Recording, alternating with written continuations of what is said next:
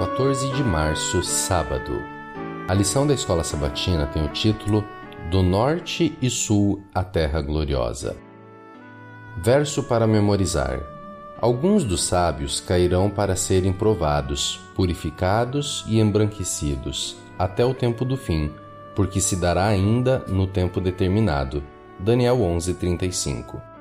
Ao estudarmos o capítulo 11 de Daniel, veremos que se trata de um texto desafiador.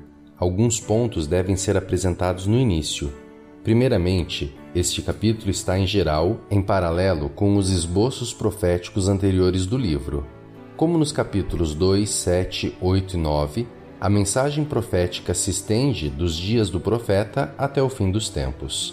Em segundo lugar, uma sucessão de potências mundiais emerge. São poderes que muitas vezes oprimem o povo de Deus.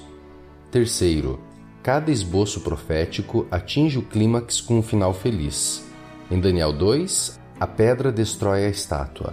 Em Daniel 7, o Filho do Homem recebe o reino. E em Daniel 8 e 9, o santuário celestial é purificado mediante a obra do Messias. Em seguida, o capítulo 11 apresenta três pontos fundamentais.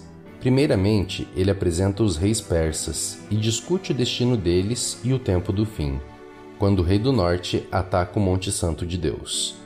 Em segundo lugar, há a descrição de uma sucessão de batalhas entre o rei do norte e o rei do sul, e como essas lutas afetam o povo de Deus.